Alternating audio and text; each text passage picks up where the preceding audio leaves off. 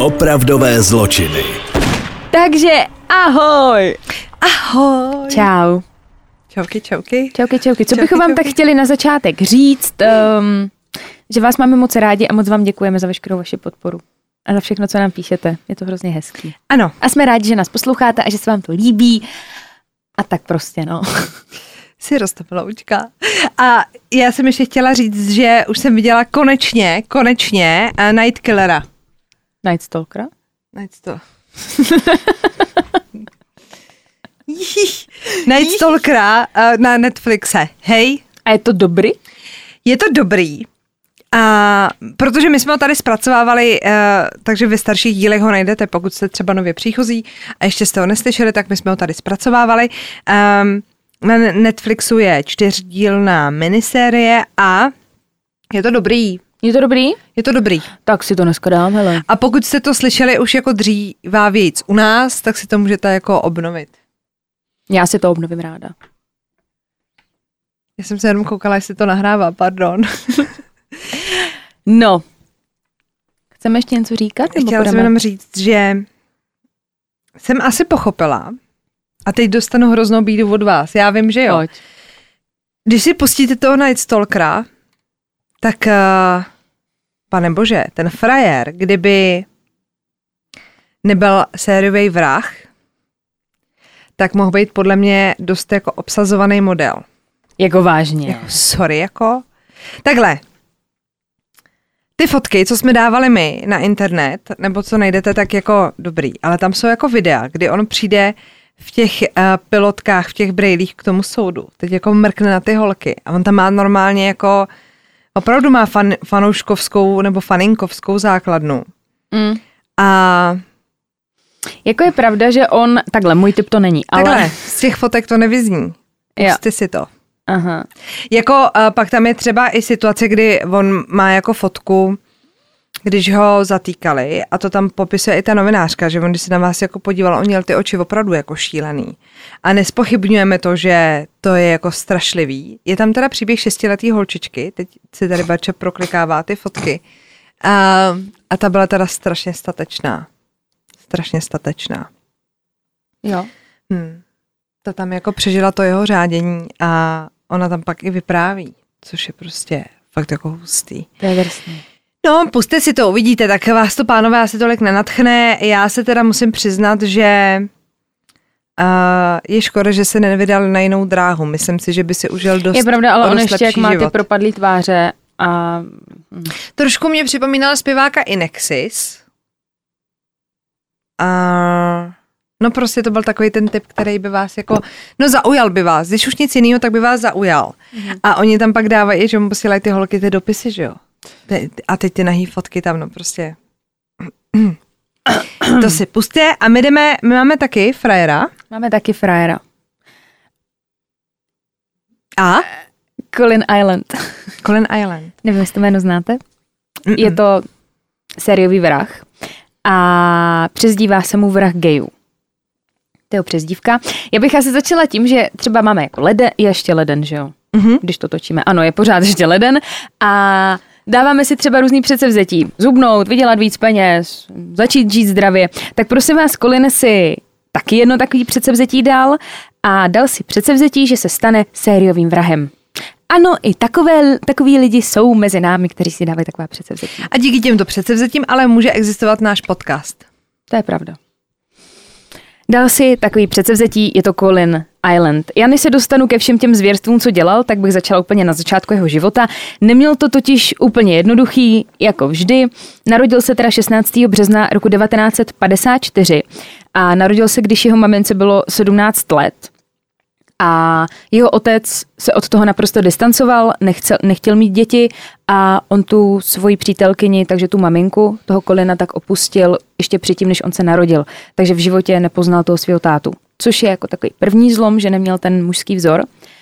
E, Potom, co se narodil, tak ta jeho matka neměla vůbec žádný peníze, samozřejmě ta doba, do toho je ti 17 let, tak se vrátila zpátky ke svým rodičům, protože potřebovala finanční pomoc a být nějakým způsobem zajištěná.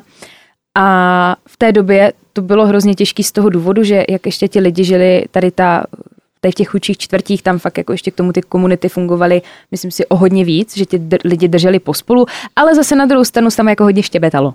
A mít nemanželský dítě v té době tak jako nebylo úplně fajn, takže se často dostávala jako do řečí, pořád se o ní mluvilo a taky to není úplně jako nepříjemný, není to úplně příjemný pro tu matku. Je to nepříjemný, je to, prostě, je to nepříjemný. Já jsem se... T... Možná, že v tuhle chvíli, kdy posloucháte naše video, tak uh, už i víte, že máme nový merch. Merch. Merch. Merch. Takže když se podíváte na opravdové zločiny CZ, tak tam to najdete a je to tam moc příjemný.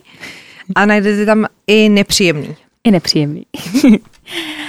Takže no, my jsme věděli, jako v čem ta jeho matka žila. Snažila se nějakým způsobem pořád postavit se sama jako na vlastní nohy, takže se s tím kolinem několikrát stěhovala a vždycky se snažila začít na novo, jenže ona fakt s těma financema, to byl hrozný problém. Oni se třeba často i stěhovali z toho důvodu, že nezaplatili nájem, takže je prostě vyhodili, což pro to dítě, když během těch nejdůležitějších let prostě svého života nemá ten domov, nemá to zázemí a vlastně to dítě ani neví, kam patří, tak to je podle mě taky hrozně špatně. Ale musím teda jako říct, že ta matka uh, měla aspoň jako snahu. Nebylo to, že by ho týrala a zanedbávala, jakože ta matka měla obrovskou snahu mu ten život ulehčit, ale prostě jí to nešlo. Ten kluk samozřejmě měl tady tímhle s tím pocit, že, že nikam nepatří, nikam nezapadá, protože samozřejmě taky třeba, co se týče kamarádů, tak si nevytvoříš vůbec žádný jako kamarádský nějaký vazby, takže tam bylo všechno špatně. Když mu bylo 16 let, tak utekl, utekl do Londýna a tady se teda putuloval po hodně pochybných podnicích, kam chodili Můžeš se nám jenom šoupnout zase od té tyče, já totiž, já se omlouvám, ale když Barunko necháme si u té tyče u toho stolu, tak ona jak se vrtí, tak se nám třepe ta kamera. Dobrý? Dobrý je to. Dobrý, tak. Takže e, přestěhoval se do toho Londýna, a nebo respektive utekl do toho Londýna a tady se začal pohybovat na takových dost jako m, zvláštních místech, bych řekla a chodil do různých podniků, kam chodili třeba i pedofilové, kteří si jako vyhlíželi nějaký malý kluky a podobně. On už sám teda měl odmala problémy se zákonem, ale a byl teda jako několikrát v polepšovnách a před soudem byl dokonce až 50krát. To tam docela znali už, ne? Což je jako dost. Ale musím teda říct, uh, že šlo vždycky o nějaké jako malé prohřešky. Byly to vesměs nějaké jako krádeže, uh, auta, různé jako čorky a podobně, ale nikdy to nebyla ozbrojená loupež. Nikdy u toho nikomu neublížil, prostě to byl jako takový ten zlodějíček. Během toho co takhle jako kradl a měl trošku ty pletky s tím zákonem, tak se ale snažil dokonce najít i nějakou práci, ale nikdy mu to dlouho nevydrželo, ta práce. Pořád to jako měnil, buď ho vyhodili, nebo on sám odeč, odešel, takže to často střídal a dokonce pracoval jako vyhazovač v jednom z gay klubů. A to podle psychologů taky hrálo nějakou roli, že se tady do té komunity nějakým způsobem dostal a sledoval to. Jo, jenom aby jsme věděli. V roce 1981 tak se seznámil se svojí první ženou. Ta žena se jmenovala Viktorie a prosím vás, ona byla uh, tělesně postižená a byla připoutaná na vozík. A on ji poznal už na vozíku. A žili teda spolu a podle jako jeho známých, tak si ho každý měl za hrozně hodného chlapa, protože on se o ní fakt jako staral, on o ní pečoval. A pojďme si říct, jako ne úplně každý chlap by dokázal takhle obětovat svůj život pro svou manželku, která je připoutaná na vozík. Jako není to jednoduchý. Takže on v očích těch toho okolí byl prostě za trošičku jako tišího a zvláštnějšího pána, ale jako s dobrým srdcem, který se staral tu svoji manželku. Uh, dokonce třeba tam, kde bydlel, tak dělal prosím vás hlídku v té čtvrti, jakože jako večer. Jako jsou takový ty sousedský hlídky, ano, tak jakože jo, tak on jo, dělal jo. dokonce sousedskou hlídku, takže jako všechno by mělo být v pohodě, jenže co se nestalo, tady ta pohádka manželská jednoho dne skončila, protože byl nevěrný své ženě a rozvedli se. Rozvedli se, což pro něho byla další rána a v roce 1989 tak se seznámil se svojí druhou ženou, ta se jmenovala Janet Young a už teda měla děti a seznámili se spolu v baru Globe Inn, což je velice důležitý místo, nebo to byla spíš taková paluša než bar. Ona tam pracovala, pracovala tam jako barmanka, dokonce tam taky v tom baru jako žila, že tam byl nějaký byt. A prostě jeden den se Colin objevil ve dveřích. A já jsem sledovala rozhovor s ní a ona říkala, že to byl prostě, on byl obří, to byl jako fakt kus chlapa. A říkala, že když se prostě objevil v těch dveřích, tak uh, vzplála po něm a že všichni stichli, když vešel do těch dveří. Víš, a bylo to takový... Takže byl jako, takový jako charismatický. Ano. Říct šarmantní, ale charismatický. Asi, byl asi musel být charismatický, no. Ona se do něj samozřejmě po čase zamilovala a i když jí to spoustu lidí rozmlouvalo, třeba i její kolegyně v práci, která s ní dělala za barem, prostě jí říkala, že na tom chlapovi je něco divného, ať se na to vykašle. Tak i přesto všechno uh, si teda spolu začali. A on se k ní zanedlouho nastěhoval, pracoval dokonce i v tom baru, což nebylo úplně šťastný rozhodnutí, protože ta práce ho nebavila, nenáviděl to, byl vypruzený a nikdo ho neměl rád, takže ideální barman, že jo, takže... Tak to musela být hrozně fajnová směna s tou manželkou, když tam s ním byla No. takhle vypruzený. A ještě teda ti lidi ho neměli rádi, protože z něho měli strach, protože byl fakt takový jako zvláštní. Počkej, až takhle, jo. Mm, on byl fakt hroz, hlavně obří a teď si představ, že máš dvoumetrovýho chlapa, který je na tebe nepříjemný, když ti dělá mochito. To je... A já teda to počítám, že se ženil v 35, ty jsi říkala 89. rok a 54. se narodil, takže 35, jo, tady to máš napsaný. Jo, oni se seznámili, jo. No a oni se hrozně rychle spolu vzali. Oni se vzali už po třech měsících. On jí požádal o ruku a teď samozřejmě ta ženská hm, po třech měsících halo chlape, ale on jí to úplně nějak vysvětlil, že A tak když to cítí, že to tam no je, právě, tak to ale prostě tam je. a on řekl, a on řekl, že prostě když proč bychom spolu byli dál, když by si mě teďka jako nevzala? Buď to víš, nebo ne, což je jako hezký. Neměla na to kejvat holka chudera. Protože co se nestalo, nějakým teda byli manželé, měli pij hezkou svatbu, hrozně hezky na to oba jako vzpomínali. No ale všechno se pokazilo o čtyři měsíce později, protože jeden den odvezl tu Janet společně s dětmi k její matce, kde měli strávit víkend. A to bylo naposledy, co ho jeho žena viděla. A ještě jsem chtěla říct, že tady v tom, že ten životopis je takhle jako pohodový. On dokonce pracoval eh, v Jenom se nás překládali jako útulek pro bezdomovce, což mi přijde jako hrozný název, jako útulek, takže prostě v takovém centru pro bezdomovce, tak tam dělal dobrovolníka. A byl tam více jak půl roku. A tam právě pak nastal problém, že byl nějaký problém mezi pracovníkama nebo těma dobrovolníkama a oni ho vyhodili. Takže tch, další rána pro něho. Takže to, ale to vypadá, že opravdu byl jako v v jádru jádru, hodnej. Taky to tak na mě působí, ale spíš prostě žena, rozvod, vyhazov v práce, teďka to No nějaký dobře, ale žena rozvod, protože nevěra, že jo? Může se to sám, no. A takhle jestli ho lidi neměli rádi. Hmm. No ale co teda neudělal, takže odvezl tu svoji ženu s těma dětma jejíma. Potom, co je odvezl, tak šel do hospody, tam ukradl 10 tisíc liber a svatební album a utekl pryč. Odjel do malého města Sound-on-Sea, kde se rozhodl teda začít nový život. Ta jeho žena mezi tím vůbec netučila, co se mu stalo a měla o něho strach, ale když zjistila, že zmizely i ty peníze, taky asi bylo jasný, že naletěla nějakým podvodníčkovi. V roce 1991, tak eh, to jsem vlastně říkala, to byl ten dobrovolník a byla to teda ta poslední kapka. On chtěl být prostě někým významným, někým, o kom se bude mluvit, až umře a zapíše se do historie. Takový trošku narcistíček to byl. To pak i říkali jako psychologové, že to byl fakt jako narcista. Uh, a vlastně tady v ten moment přišel s tím předsevzetím, že se stane sériovým vrahem. 8. března roku 1993 to teda všechno začalo. Začalo to v hospodě Colehern, což bylo místo, kde se slízela gay komunita. A bylo tu permanentně plno. A fungovalo to tu tak, že si tu každý mohl najít partnera pro své choutky, různě jako sadomasochistické choutky, různý fetiše. Teď dokonce dostala u vstupu nějaký jako kapesníček a podle určité barvy a dokonce nějak i záleželo, v jaké kapse to jako měla a takhle se tam prostě jako zcukávali. A právě tam hlavně chodili i ti lidi, co chtěli nějaký sadomaso. Ten večer teda šel toho 8. března, šel tady do té hospody, jenom upozorňuji, to to bylo v Londýně ta hospoda a on bydlel jako mimo, mimo Londýn. Eh, Poznal tu teda Petra Walkera, což byl ředitel divadla, dali se nějakým způsobem do řeči, vypili pár drinků a pak šli spolu do bytu toho Petra. Tam ho přivázal k posteli a začal, mu, začal ho nutit, aby mu řekl pin ke své kartě, což samozřejmě on to nechtěl říct, tak vzal kolin zapalovač a začal mu pálit varlata. Tady potom samozřejmě ten Peter to řekl a potom, co mu řekl ten pin, on si ho zapsal a Colin vzal, tuším, on šel do kuchyně, vzal igelitovou tašku a udusil ho. Uh, nad ránem teda odešel, vybral z účtu 200 liber a vrátil se zpátky domů. Zvrhlý je to, že tady po té vraždě tak strašně doufal, že se o tom bude psát, že to prostě bude na titulcích, vražda, puc, puc a ono se nic nedělo. A tak zavolal do redakce novin The Sun a tam jim řekl, že by bylo potřeba, aby se někdo postaral o dva jako osamělý psy v nějakém bytě. A teď ten redaktor jako, proč mě to voláš? A on pak říká, no já jsem zabil jejich majitele, ale bylo by fajn, aby se o ty psy někdo postaral. takže zaurgovali policii, ti tam přijeli a opravdu tam teda našli tělo Petra Volkera. Ten, prosím vás, to jeho mrtvý tělo, tak měl kondom v puse a kondom na nose a na hrudníku měl položený medvídky v poloze 69. Jako Dobře. Mhm. Co je důležitý, tak tu teda šlo o dokonalou vraždu, protože prosím vás, on po sobě nezanechal jed, ale jedinou stopu. Jediný otisk, nějaký, nějaký chlup, nic prostě po sobě nezanechal. A nějakých pár dnů nebo týdnů tady po té vraždě byl útlum.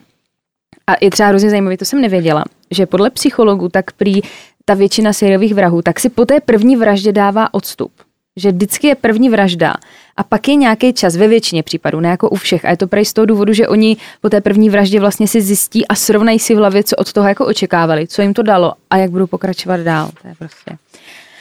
No a když po nějaké době Colin zjistil, že mu to prošlo, tak šel do toho naplno. 28. května toho stejného roku 93 tak se seznámil v Londýně opět v hospodě Colehern s knihovníkem Christophem Danem, což byl místní štamgást, chodil, chodil tam jako hodně často, chodil tam pořád, opět se dali jako nějakým způsobem do řeči, pak jeli k němu a tentokrát byl ale Colin už vybavený. Já jsem prosím vás viděla výslech toho Colina. Za prvé bych to do toho člověka vůbec neřekla a za další, s jakým klidem to jako říkal, že už se vybavil tady na ten večer, že si sebou vzal nůž, baterku, kryt na baterku, prostě byl vybavený. Pouta nějaký kvalitní, že si na to koupil. A šli teda k němu do bytu a probíhalo to v podstatě stejně, on ho přivázal, pak mu ho nutil, aby mu řekl pin a následně ho uškrtil kabelem a prosím vás s těma mrtvolama, když je zabil, tak on tam s nima strávil třeba 6 hodin.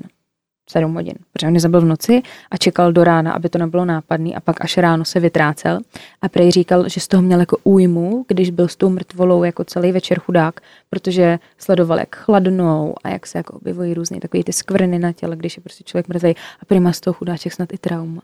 Je to nepříjemný. To je nepříjemný. To je jako. nepříjemný tohle. No. Jako halo.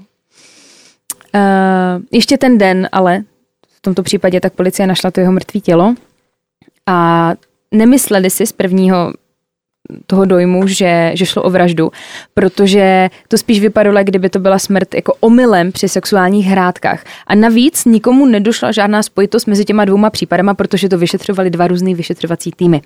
O šest dní později tak se rozhodl vraždit znova. Další oběť byl Perry Bradley. S tím se seznámil taky opět ve stejné hospodě. Šli pak k Perrymu do bytu. Tam ho Colin ve spánku začal škrtit a pak zase počkal do rána, nic po sobě nenechal a odešel. Prostě a nic po sobě, nic po sobě nezanechal. Prostě ta policie neměla nic. A, hele, a on jim jako, a vybíral je, nebo jakože, myslím On- jako já- peníze, že by nějak pokrádal? jo, to nebo... si bral, to si Jo, bral. No jo. on právě, že buď bral ty piny, Mhm, ale vždycky jako sebral mhm. hotovost. Jo, jo. 7. června, takže tři dny po té poslední vraždě, tak odjel opět do Londýna do známé restaurace, nebo té paluše. Tady mu padl do oka Andrew Collier a opět se teda nějak zblížili, šli k němu domů, kde ho Colin zabil. A když policie našla opět zase stejný jako uškrcení, toto, toto. Všem, když policie našla to tělo, tak to prej bylo něco tak strašně hnusného, šíleného a hroznýho, protože ten Andrew ležel na zádech, na hrudníku měl svoji mrtvou kočku, byl nahý, v puse měl dva kondomy, kondom byl i na ocasu kočky a jeho penis byl v tlamě té kočky. A já se ptám, jako teď si to reálně představte ten obraz toho. Jako, koho tohle napadne? Takže mrtvá kočka na hrudníku, v tlamě kočky penis. Ano, Na ocase kočky kondom, Kondom. a kondomy dva v puse teda toho mrtvýho. ano. Je, Ale, ale, ale on s něma nikdy neměl styk, ne? Jako, nebo Mm, nevyzníváme to z toho, že by Mm, nějak, mm, nějak mm. zneužíval třeba... Ne, ne, ne, on jenom zabíjel. Ale nalákal je vlastně tím, že do té, do té hospody chodili ti lidi, kteří chtěli ty sadomaso, tak je na to nalákal, že jo. Že ve, ve finále mu teda asi nešlo ani o to, že to jsou jako gejové, ale prostě to, to, možná tomu jako... se dostaneme potom Jo? právě, no. Takže tohle to byl celkem jako brutální jako obraz, co ta policie viděla. Eh, Když už měl teda za sebou čtyři vraždy, tak byl hrozně naštvaný, protože se o tom pořád nepsalo. On čekal, že to bude celosvětový jako boom, že se v Anglii vraždí a ono nic. Sám teda dokonce zavolal na policii, kde tvrdil, že všechny oběti zabil on a proč to jako sakra nikdo neřeší a proč se o mě nepíše. A navíc teda řekl, že bude pokračovat, dokud ho nechytí a že bude zabíjet jedenkrát týdně. A tady ta situace mi trošičku začala připomínat, eh, jak jsme se tady bavili o, o tom dokumentárním té minisérii Rozparovač, jak vlastně tam se v té Anglii vraždili ty ženský a ty ženský vyšly do ulic a prostě protestovali že jim to vadilo, tak v tomhle případě mně to přijde jako trošičku obdobný, není tady tolik obětí, jak třeba tam, ale taky ti gejové, tady ta gay komunita, tak vyšli jako do ulic a bojovali prostě za to, aby se to vyřešilo, cítili se jako utlačovaně a hlavně všichni měli strach, protože se to fakt zaměřovalo na ně. Uh, uprostřed tři... je to tady. Uprostřed června roku 1993 tak se rozhodl zabíjet znova. Byla to jeho poslední vražda, jeho obětí byl Emanuel Spitery a potkal ho teda výjimečně v metru, ne v té hospodě. Oni se v tom metru dali spolu do řeči a oni se, teď si říkáš, jak se tak může říkat do řeči, oni se znali z té hospody. Aha, Jako, že se tam často vídali. Jako, Ano, tak se dali, hele, já tě vydám tam, tak se dali do řeči, jeli k Emanuelovi domů. Já se jenom jako nedokážu pochopit, že potkám týpka v metru, kterýho jsem viděla před dvouma týdnama v nějaké pofidérní paluši a nabídnu borcovi Pojď. a nabídnu borci, Mě domů. hele, tak pojedeš o zastávku dál a pojedeš se mnou domů. Jako opatrní buďme. Mám uklizeno. Pojď se podívat. Jeli teda k tomu Emanuelovi, tam ho zabil stejným způsobem, akorát teda po vraždě, pozor, dům zapálil. Zapálil ten dům, dal doprostřed místnosti nějaký adry, zapálil to, zaval policii a dal jim jako indici, že další opět bude v hořícím domě. Uh, policie samozřejmě jako na místo přijela a pozor, teď to budeme rozklíčovávat, eh, samozřejmě požár byl uhase- uhašen, ale udělal jednu velkou chybu Kulin, protože uh, za prvé, než řeknu tu chybu, tak se objevil ještě předtím svědek. Mm. Ten svědek totiž v den vraždy viděl Spiteryho, on ho znal, toho Spiteryho, ten svědek, tak viděl toho Spiteryho v metru s nějakým mužem. Vystoupili na zastávce Charing Cross a ten svědek popsal perfektně teda toho Kolina a policie pak projela záznamy z bezpečnostních kamer a našli ho tam vlastně v tého přítomnosti. Uh, Evidentně tomu Kolinovi to došlo, že se mu krátí ten čas a že ho za chvilku dopadnou, tak společně s právníkem sepsal takovou jako zprávu pro tu policii, že ano, opravdu byl v přítomnosti toho Spiteryho a jeli opravdu až k němu domů, ale před domem, představte si, čekal někdo třetí, který chtěl po nich trojku a to, Eman, a to on nechtěl, Colin, tak šel domů, přespal na místním, ne, nešel domů, on přespal na místním hřbitově a ráno na, za jel domů. Jakože, pardon. Ježíš, to je, to, to, to je běžná praxe, Pak rozumíš? jako tonoucí se stébla chytá. Hotely jsou zavřený, takže pozvete si fréra. Nevyvine se to úplně tak, jak byste chtěli, rozumíš, jo? Úplně to vidím, ten příběh. A řekneš, no tak sorry, taky domů. A on třeba pil, chápeš? Takže si najde nejbližší hřbitov a tam si prostě ducne. Prostě. A normálně na vás čekají, jako, že jo, taky ti stojí před barákem lidi, co chcou trojku, to je prostě naprosto normální. A ještě jeden nebo a když je- jo, já bych se dal trojku. Ne, radši knihu. A když je odmíšneš, tak jdou tam. Do... Co je? Takže to chlapíčkovi moc nevyšlo. Samozřejmě ho policie není blbá, takže Kolina zatkli. Začal výslech a on si právě, že myslel, že ta policie na, ně nemů- že ta policie na něho nemůže nic mít. Ale omyl, omyl, teď to je to tady, protože a já věřím, že existuje nějaký osud a že určitě věci jsou tak, jak mají být. Protože on, když byl u toho Spiteryho, ne u toho Spiteryho, u Andrewa Colliera, tak to jsem totiž pokazila. On, ne, on nezanechal stopu u Spiteryho, ale zanechal stopu u Colliera. Aha, jo? Tak. aha. Uh, on zanechal otisk prstu na okně, když se koukal ven z okna, protože nastala tam nějaká hádka na ulici, nebo nějaký On starý šmírák. A on vidět. starý šmírák A je, je, a je, drbná, je, je. tak se chytl toho, toho vykoukl ven a vrátil se zpátky a tam zůstaly ty otisky prstů. Takže tohle to byla zásadní chyba. Policie ho obvinila ze dvou vražd, na ostatní tři neměli důkazy, ale je jako všem jasný, že to udělal on. A po čtyřech týdnech se ale pozor sám přiznal ke všem pěti vraždám. Takže byl obviněný ze všech pěti vraždám, ze všech pěti vražd a 20. prosince roku 1993 to přiznal i u soudu a byl odsouzen k doživotí a soudce dokonce řekl, že by neměl být nikdy propuštěn na, svobodu. Podle těch psychologů teda byl to narcista, který cítil jako moc a pozor, uh, já jsem si taky říkala, proč jako zrovna ty a tady tohle. Tam mluvil taky nějaký psycholog, který říkal, že vlastně většina sériových vrahů jako chlapů, tak zabíjí ženský. Jo, většinou se zaměřují jenom na ženský a taky se tam objeví nějaký chlap, ale permanent, jako primárně je to zaměřený na ženský. A pokud ten sériový vrah, jako chlap vraždí chlapy, tak je to většinou gay. A v tomto případě, protože i on se nějakým způsobem kolem té gay komunity jako motal a byly nějaký zvěsti o tom, že on sám by mohl být gay, tak eh, by to i potvrzovalo to, že on mohl tady tímhle s tím způsobem, že to nepřijmul a zabíjel ty geje, aby si prostě řekl, ne, já nejsem, rozumíš mi, mm-hmm. že se s tím nedokázal v podstatě jako vypořádat, tak si dal ta, ten nejhorší způsob toho, jak s tím jako bojovat. No. Že jsem jim za tom stěl. Že jsem jim v podstatě za tom stěl mm. a dokazoval si tím, ne, já prostě nejsem, já prostě nejsem a zabíjel ty geje. A teď ještě jedna taková bizarnostička. On těm policistům u výslechu řekl, že se inspiroval seriálem Poldové a že by ten seriál měli zakázat. Že tam je normálně, to je prostě, že prej veškerý, všechno, co udělal, veškerý ty místa činu, jak byly perfektně jako zahlazený, tak řekl, že nebýt seriálu Poldové, tak to nikdy takhle nedokáže. On tam třeba říkal, že v tom seriálu je, že když uh, máš baterku, tak uh, že jste, když odcházíš z toho místa činu, tak z té baterky musíš vytáhnout ty baterky malý, protože na tom třeba jsou zanechaný tvoje otisky, že jo? A na to ti nedojde v ten moment. Ty si mi jako rozumíš.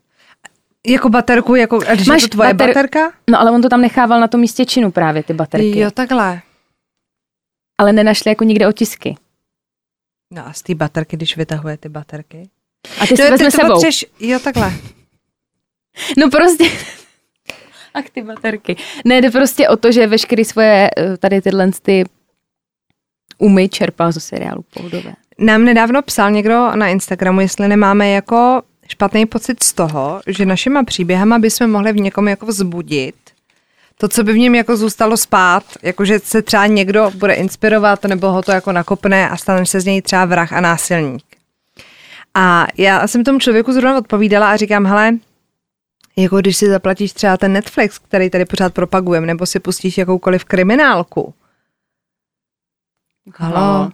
Stačí i běžný filmy, kdy to je samé násilí, znásilňování, vraždy, murdy. No.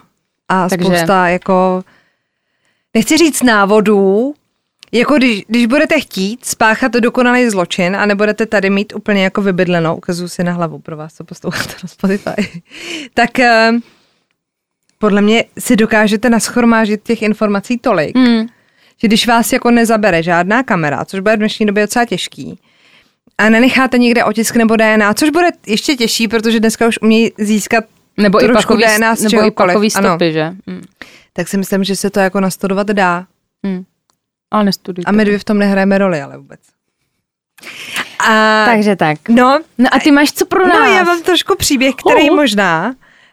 Uh, my tady už jsme tak postupem času díky našemu podcastu a příběhům odradili od uh, seznamovacích aplikací, nákupu přes Facebook a nevím co, tak uh, teď vás odradíme od manželství. Mám pro vás záhadnýho manžela. Tak jdeme na něj. Takže ty máš dneska manželka. Jo.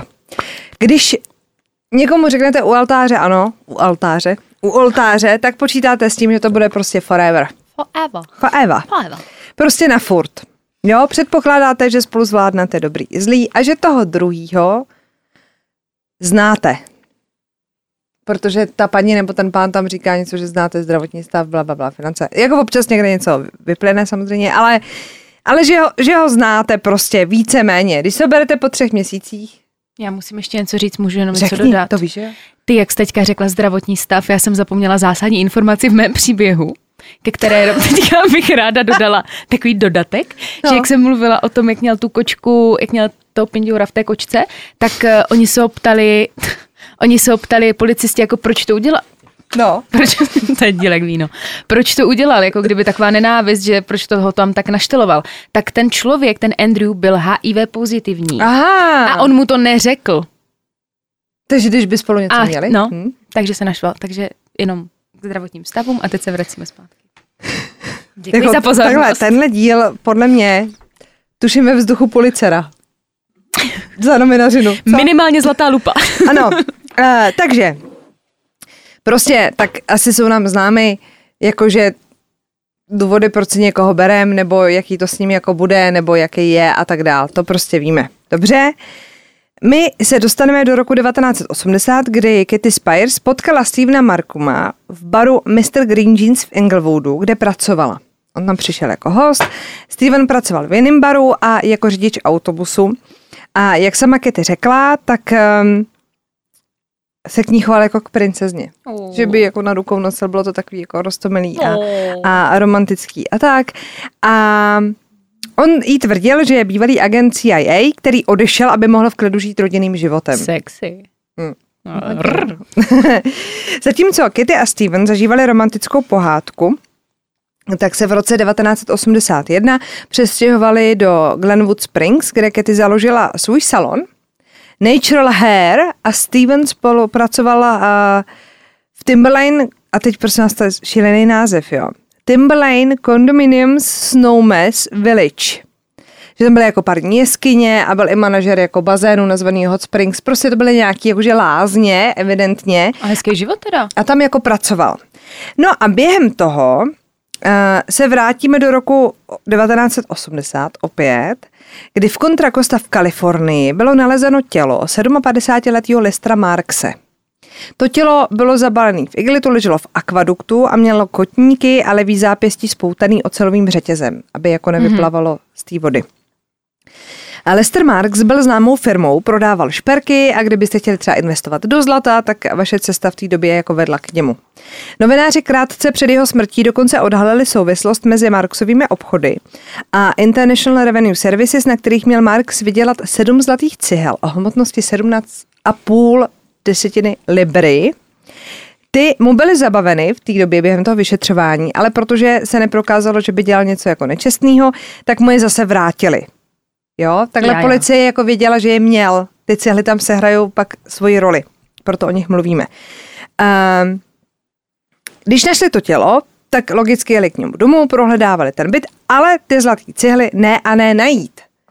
A nutno dodat, já jsem si to hledala, že v roce 1980 měla taková sada těch cihel, podle té váhy, že jo, cenu zhruba 185 tisíc dolarů.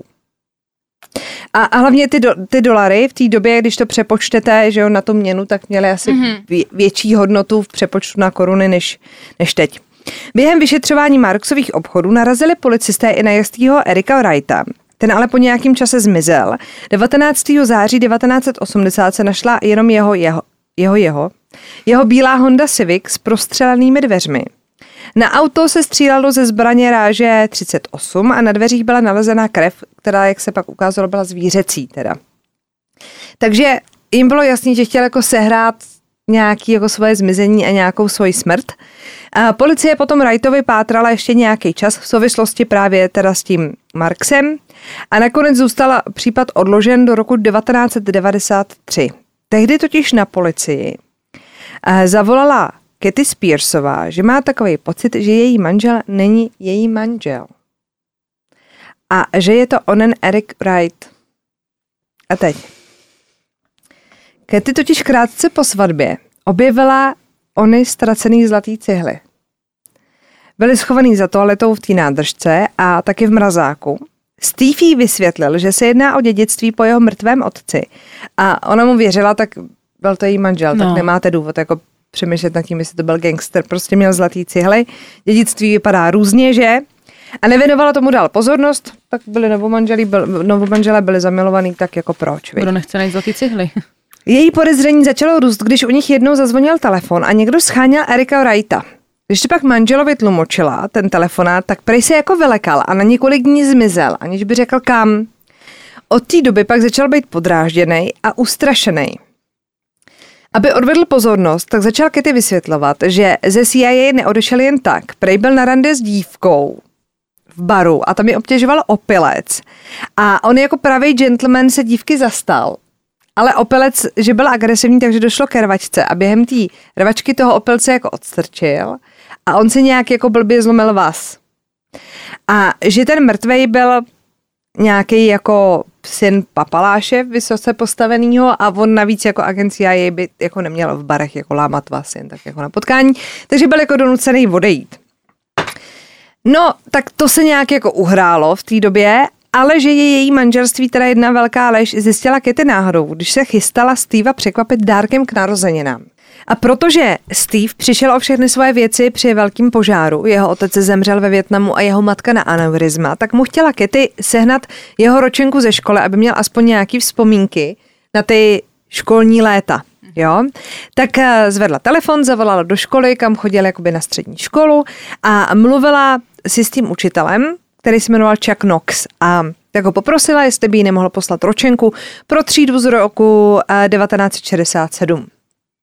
A Chuck Knox Kitty řekl, že má docela štígro, že on sám v tom roce absolvoval, takže by eventuálně jejího manžela měl znát teda. Nekece. A když mu popsala, jak vypadá její manžel, tak Knox najednou říká, kdy to je Eric Wright, to byl předseda třídy. A teď ona jako se mu snažila vysvětlit, že to není jako možný, že prostě její manžel se jmenuje Steve a že prostě bla bla bla a teď jakože došlo k nějakému nedorozumění a on říká, hele, to asi jako nebude nedorozumění, prostě tak vypadal, tak vypadá, i když je fakt, že od střední školy jako uplynul nějaký čas, že jo. Ale pak si najednou Kitty vzpomněla, že to není tak dávno, co u nich zazvonil telefon a někdo scháněl Erika Wrighta. Ale Že se to jméno jako objeví dvakrát, je takový už jako zvláštní. to už je hodně velká náhoda. Od té chvíle se věci daly do pohybu a Ketty rozplítala to klubíčko lží, ve kterým byla po celých 12 let svého manželství. Ukázalo se, že manželovi rodiče jsou naživu. Dům jim neschořel a Erik má manželku a děti. Ne. Teď pozor. Teď hlavně jako představte si ten čok, že si někoho vemete, teď jste s ním jako 12 let. A Fred má prostě někde jako jiný jméno a manželku a dítě někde nechal. Ty bláho. Takhle mohl ještě zakopat, samozřejmě to jako je lepší varianta, že manželka žije, ale jako je to stejně děsivý. No a Kitty zjistila, že Eric Wright sloužil u námořní pěchoty ve Větnamu od roku 1968 do roku 1970. Po návratu domů se stal zástupcem šerifa okresu Alameda a kdyby se to nezvrhlo, tak mohl mít docela solidní jako policejní kariéru, protože v 29 letech se stal nejmladším poručíkem v okrese. Ty brdě. Ale nějak se prostě rozhodl, že eh, si ty prachy asi vydělá někde jinde a nelegálně. Došlo ke konfrontaci doma, což musí být strašně jako bizarní, když jdete po, po někom, s kým žijete jako 10 let a řeknete, a tak já bych ti řekla, ty nejsi Bára Kočmová. Ty se jmenuješ, nevím, To je brutální. Jako. Jana Nováková, chápeš? A ty bys jako to nepopřela vlastně, protože nemáš jak to jako popřít. Dokonce se pochlubil, milý Steve, nebo teď už teda Eric Wright, že jenom chtěl teda jako žít šťastně s Ketty a protože už s tou lží začal, tak už z toho vlaku jako nešlo vystoupit. Hm? A pochlubil se právě, jak je snadný získat to nový rodný list. Že jako popisoval, jak to udělal, protože aby se mohl znova oženit, logicky, tak nemůžeš pod svým jménem, protože no. tam už ženatý seš. Eh, Kitty při svým pátrání dokonce objevila pět čísel sociálního pojištění, který používal. A v Americe to známe z filmu, to, to číslo sociálního pojištění je jako důležitý při nějaké identifikaci.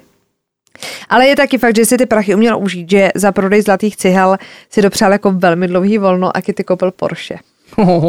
Brzy po konfrontaci ale Erik znovu zmizel. Kitty se po provalení všech lží přestěhovala do malé chatky uh, u řeky Roaring Fork a tam se schovávala, protože ona začala mít strach, aby on po ní nešel. Hmm. Nebo někdo další po ní nešel, protože v podstatě kopla do vosího hnízda, že jo? A teď ona nevěděla, Zjistila proč... něco, co neměla, Ano, no. přesně tak, přesně tak. A v příštích letech a měsících se Katy rozhodla zjistit úplně všechno o jejím muži. Ona teda zavolala na tu policii, a tam ho nahlásila, to už si jelo svým příběhem. Jméno, který si přivlastnil, Steve McCrum, bylo jméno dítěte, který zemřelo při nehodě. Všechny ty řeči o CIA a o tom, jak byl agentem, teda byly jenom lži. Co ji ale rozčílilo nejvíc, tak to byly ty keci o té lásce, že je jeho první ženou, na kterou tak dlouho čekal a že prostě, jo, taky ten osud, jako teď No, mě jasně. seslali prostě Nebesa. nebesa, ano, a že jí sliboval tu věrnost u toho oltáře, ale pozor, měl i dceru. A krom toho, že teda už byl ženatý, tak byl ženatý dvakrát. Cože? Ne jednou, ale dvakrát. A s tou ženou poslední, ženatý furt byl a s tou měl tu dceru a on jim řekl, prosím vás, že dcera měla narozeniny, že jde koupit dárek a už se nevrátil. Ne, tak, Jo, že jde tatínek pro mlíko. ano. A už se nevrátil. Co to je za člověka? A prostě najednou zjistíš, že tvůj stále ještě manžel a otec tvýho dítěte žije prostě někde uh, 10, 12, nevím kolik let uh, s nějakou jinou ženskou. Jo. Erik byl 29. dubna zatčen a vydán do Mexika do Kali- eh, z Mexika do Kalifornie, aby čelil obvinění z vraždy před 22 lety. Eric Wright Aka, a.k.a. Steve McCrum, se přiznal k umyslnému zabití a byl odsouzen k 6 letům vězení právě teda za toho Markse. Počkej, kterýho takže mi chceš říct, že vlastně ta ženská, takže dobře, takže 12 let žije s někým, kdo není ten, kdo to je, hmm. mezi tím má dítě s jinou, je dvakrát ženatý s jinou, není to jeho jméno a ještě No to, není byl mezi tím, to bylo jako předtím. Nebo jako, No, jo, ale jako, jako, že ještě v tom zjistíš, všem, ano, jako, že ano. mezi tím ještě zjistíš a ještě to byl vrah. Mm-hmm. To, to, Tam došlo asi k nějaký hádce jako o prachy nebo něco podobného, chtěl mu ukrást ty cihly, prostě ho zabil. Takže on jako nebyl Epes tohle jako. No. no ale tak pojďme si říct, jako ženský, že nejvíc by nás naštvalo to, že měl někde nějakou vinou, že jo? To, že někoho zabil, tak a dobrý. Ale, ale dvakrát ženatý a dítě, to už je trošku průser. Ty, ale to musí být strašný nervy přece, když se takhle vytvoříš novou...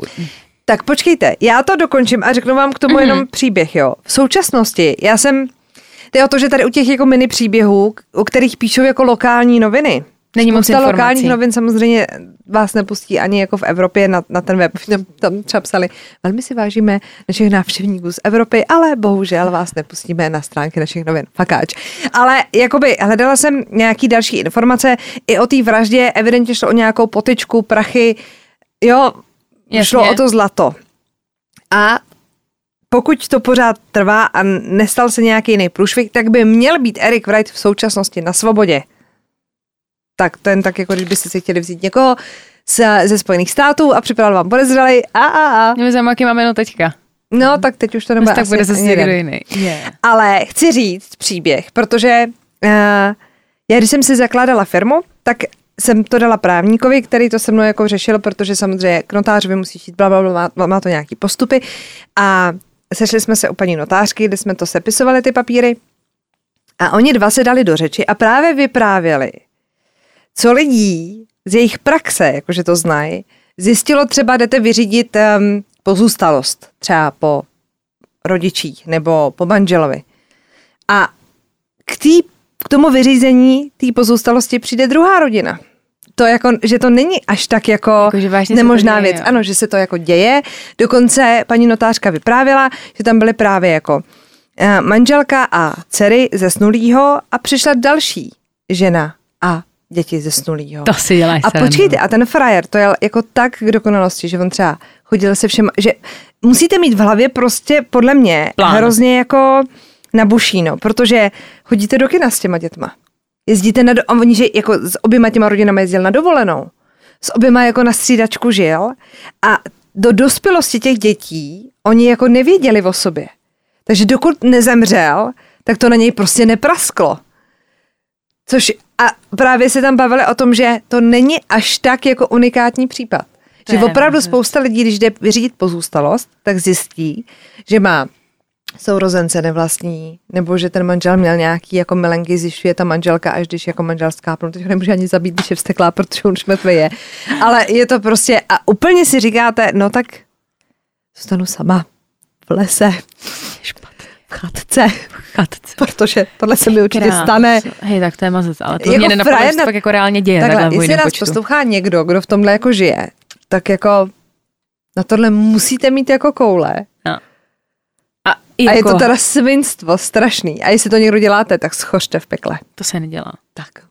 Protože pak to, no ale každopádně Steve Macron tady není to tak nereálný. Takže Ty pokud máte jako pocit, že vaše drahá polovička tráví čas často jinde, Si to prověřte. já bych to radši prověřila. Já bych taky prověřila. Tak minimálně, se pak nemusíte dělit o ten majetek.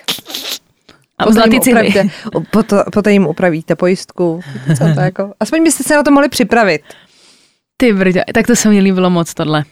Jsem pišná na slečnu, že na to přišla. Je to teda strašlivý, ale Mm, já no. úplně mi to špatně a doufám, že tohle nikdy nezažiju. Ne, pojďme si domluvit, že když, když si budete jako chtít prostě někde jako štrejchnout nebo tak, tak že to prostě třeba řeknete potom, nebo že aspoň si nebudete zakládat tu další rodinu. Jako to, že má někdo milenku nebo milence, tak to už asi dobře. Ale tohle Ale je přece strašlivý bizár. To, to je fakt hrozný, no. Takže zůstaňte na svobodě, zůstaňte naživu Budeme rádi Zůstaňte- za odběr a like. Ano, a zůstaňte věrný svým rodinám Ano. A ženám a dětem a všem. a psům a kočkám A morčatům a krysám. a odběr a like. Mějte se hezky. Ahoj.